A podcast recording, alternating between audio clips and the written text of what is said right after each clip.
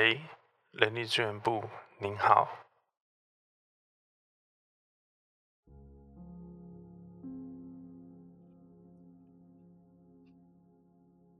上次我们聊到我开始做薪水，对吗？其实故事并没有进展得这么快。我从接电话那段时光开始，后面就接着做劳健保、考勤，最后才接受薪资。为什么我一个素人可以做薪资呢？我只能说，这一切都是因缘际会。原本前辈他是准备退休没有错，所以公司决定先增额，后来再重新分配工作。这个过程原本预计一年，但是二零零八年尾，金融海啸迅速席卷而来。公司要 cost down，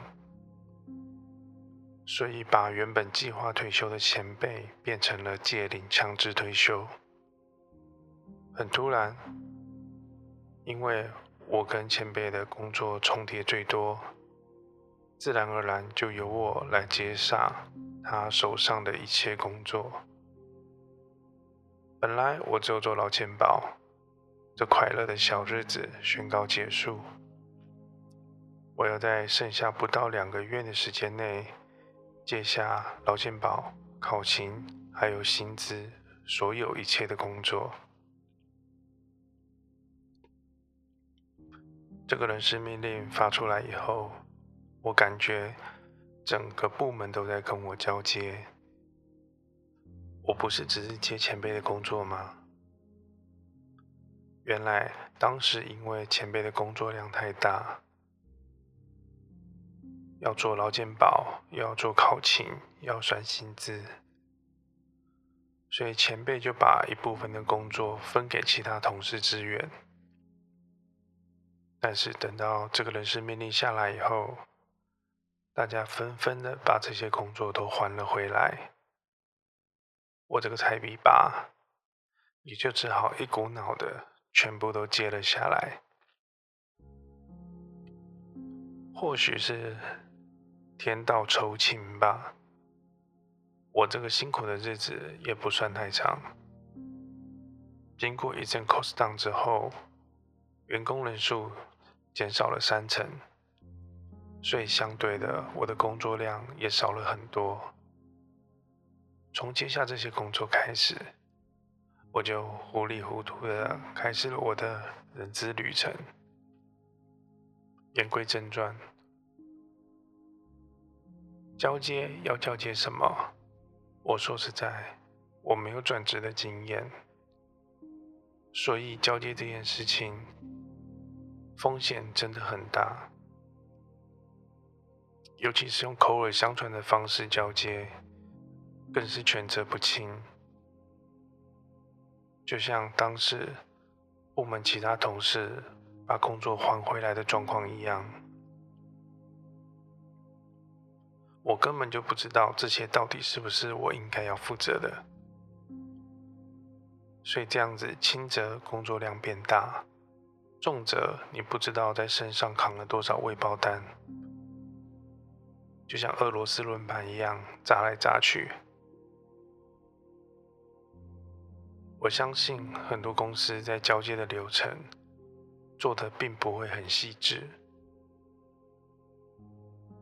初阶职位，可能还有其他同事跟你做一样的事情，至少可能还有主管可以顶着，所以这些风险并不大。可是越高阶的职位，或者是这个职位的人数越少，你交接的对象都会资历比较深。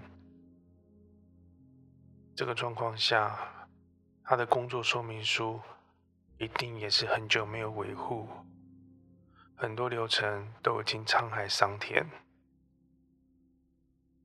不管他是另有高就，还是不堪照旧，都不会留下太多时间给你，所以慢慢交接是不太可能的事情。交接有很多种，如果是一般的职务轮调，双方当事人都还会在公司，再怎么样都还有老大可以帮忙出头，风险相对的比较小。可是离职交接可不一样，人走茶凉，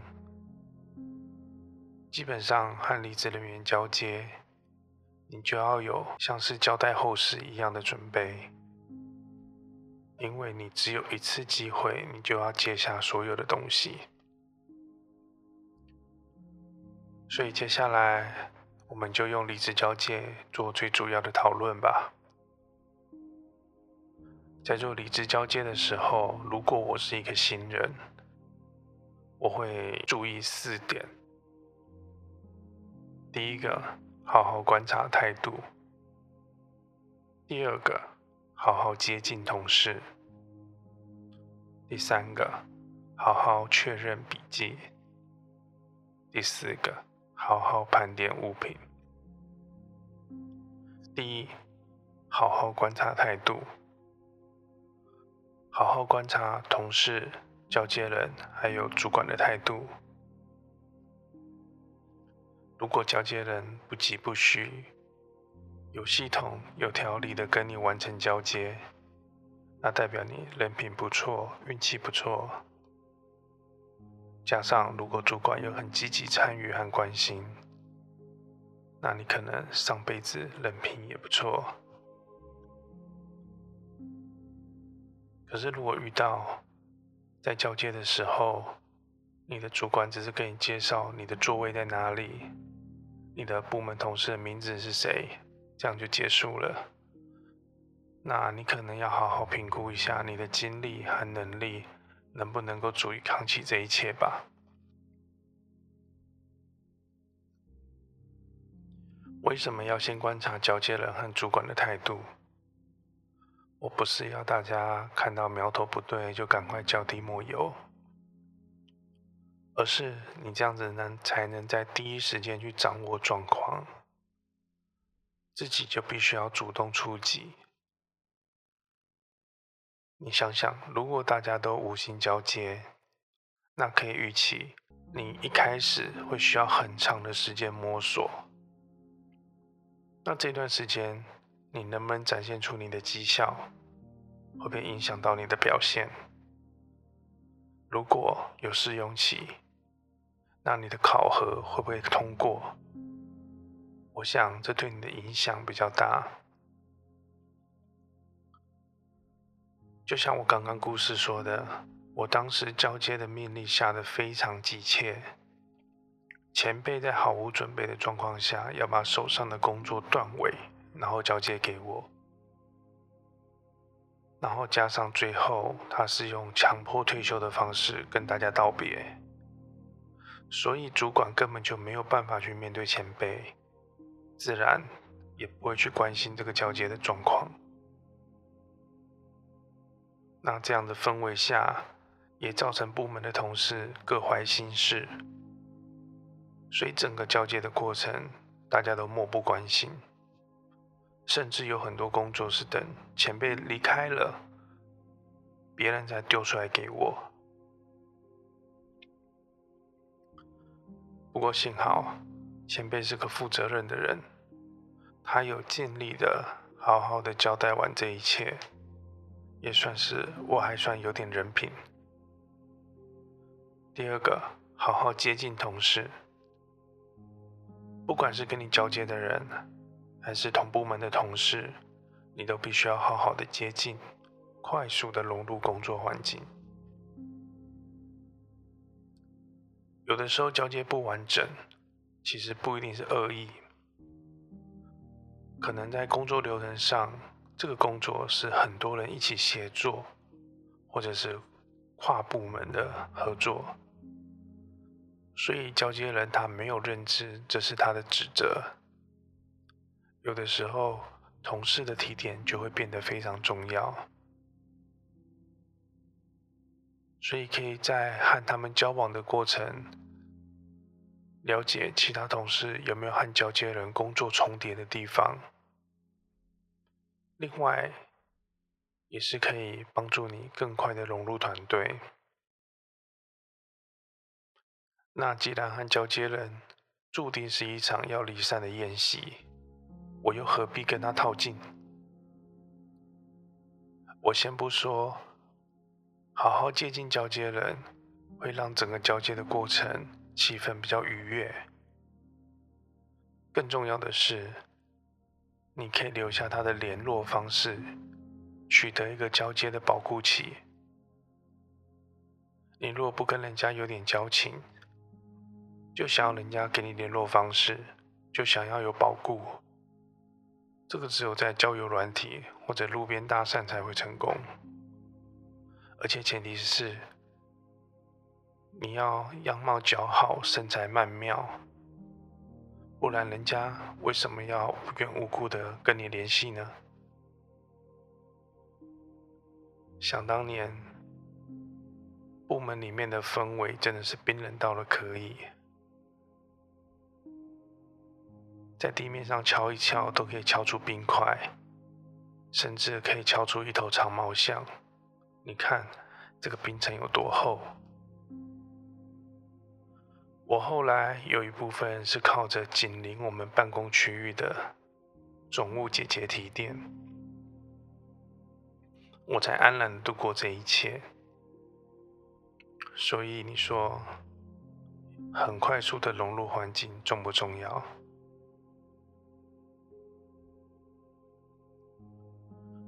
第三，好好确认笔记。离职交接的节奏一般都是非常的紧凑，你花了一整天在交接，你都快吐出来了。可是很遗憾，你下班还是不能休息，你要多花几分钟回忆一下今天的过程，重新整理好笔记。更重要的是，你要把你交接到的东西都整理成流程图。流程图的好处，你会很容易看到流程的断点，还有整个流程的头尾。这样子，你就可以很明显的找出交接有缺漏的地方，还有流程前后衔接的对象。这样除了可以有第三人可以帮你一起确认流程以外，未来如果真的过了保护期，没有办法找交接人问问题的话，你还可以从衔接的地方去做推敲。重点中的重点，这份流程图，请务必和你的主管以及交接人做确认以及签名。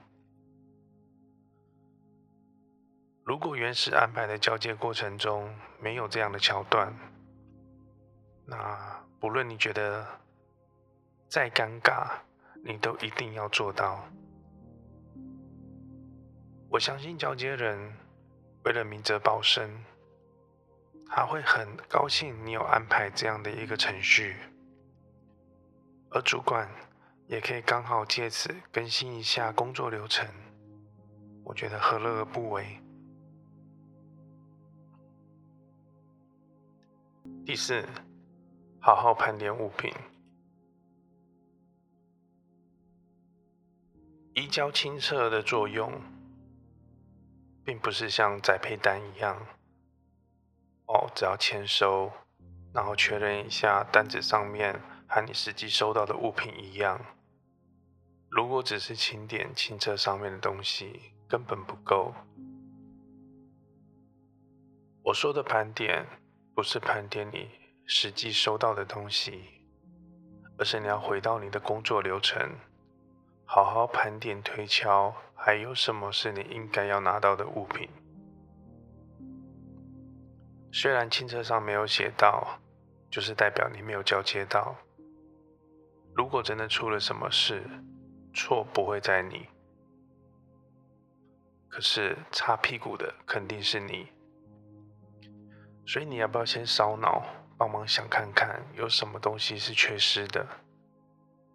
尤其是那些时代的眼泪，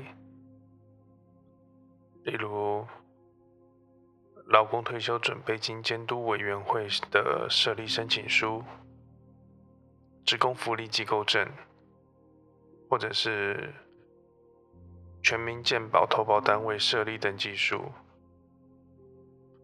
的确，这些东西都可以重办。不过，你还要多花时间去跑这些流程去重办，也太浪费时间了。我当年拿到这些东西，我还以为是三星堆出土的文物，感觉不小心碰到它，它就会飞灰烟灭。不过这些东西都很重要，也请好好的保存。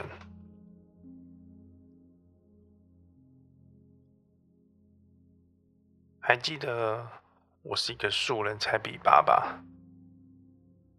我根本没有概念，我到底会被交接到什么，或者是应该被交接到什么，所以我就囫囵吞枣，全部都先照单全收，把物品都先收起来，然后把流程全部都先记起来。不过，慢慢的苦果就浮现了。金融海啸的隔一年，是超级动荡的一年。我们公司迎来了史上最大的离职潮。那一年之后，离职率也是一直居高不下。有离职，就不免会有劳资争议。我才刚跟前辈道别不久。我马上就收到劳资争议调解的开会通知。我看到公文，我心里不断的狂骂：“妈的，这个公文写的这么笼统，工资事项所生劳资争议调解一案，我怎么知道是工工资的哪一个事项？”后面的附件。调解申请书也只写很简单的四个字：没发薪水。到底是何年何月的薪水没有发？你也说一下。我虽然才刚交接，但是这个月的薪水确定是我算的，是我熬夜用手算的，然后才和电脑比对过了。我觉得这一切应该是滴水不漏了。再怎么样，再怎么样，再怎么样，顶多也只是四舍五入的差异，有必要搞得这么大吗？这是我第一次接到这样的东西，所以还是赶快提早准备资料吧。至少上面可以确定的是薪水有问题，那我就朝这个方面去做准备，准没错。委任书填好了，我就等盖章就好。离职单还在签核，但是很快应该可以追得到。薪资明细表近半年都准备好了，而且复算过一次都没什么问题。薪资转账记录没有任何的退汇，而且转账的金额和算出来应发的薪资是一样的。出勤记录，这个真的好加在那个员工他出勤正常，没有被扣到工资。劳工保险加退保记录，这也很难得，没有做延迟投保。再来人事资料，人事资料，嗯，劳动契约。劳动契约，天哪！最重要的人事资料和劳动契约找不到，有一大段的人事资料和劳动契约跳号不见了。要是他主张他的薪水是一个月二十万，那我要拿什么来证明公司的清白啊？我那个时候在想。的人事资料里面应该没有什么值钱的墨宝，不太可能是被偷走的。那我想，我翻遍了办公室，一定找得出来。我还在想要从哪里开始翻的时候，忽然想到有一箱东西，前辈交代我要移交到仓库去，难不成就在那箱东西里面？我当下不假思索，我提着剪刀就朝那纸箱过去了。噗啊！打开了箱子，一阵飞灰，不夸张。这个场景只有在《盗墓笔记》的特效看得到，现在在我的身上原址重现。我静静的站在那边十分钟，等到这些烟尘全部都散去。我捂着鼻子，慢慢的去翻里面的东西。如果我现在身边有一些小刷子啊、小铲子之类的工具，就感觉很像在考古。这个我也是第一次看到，原来我出生之前的公文，它是那种宣纸的材质，然后是直式红色格子的信纸这样子的。非常有明初的代入感。挖了很久，我没有挖到兵马俑，我也没有挖到我要的人事资料。算了，我也只能把公司电脑系统的画面印一印，盖个大小章，先充数吧。东西都准备完，我敲了敲处长的门。我跟处长说明这来龙去脉，然后还有我在准备资料的时候少的东西，顺便申请用印。没想到处长听完以后，突然起身朝我走了过来。完了完了，他该不会是要揍我吧？这个念头突然在我脑海里面回荡。处长走到我的身边，又蹲了下来。这个动作让我觉得更害怕。他到底想干嘛？原来他是要打开我身后的矮柜。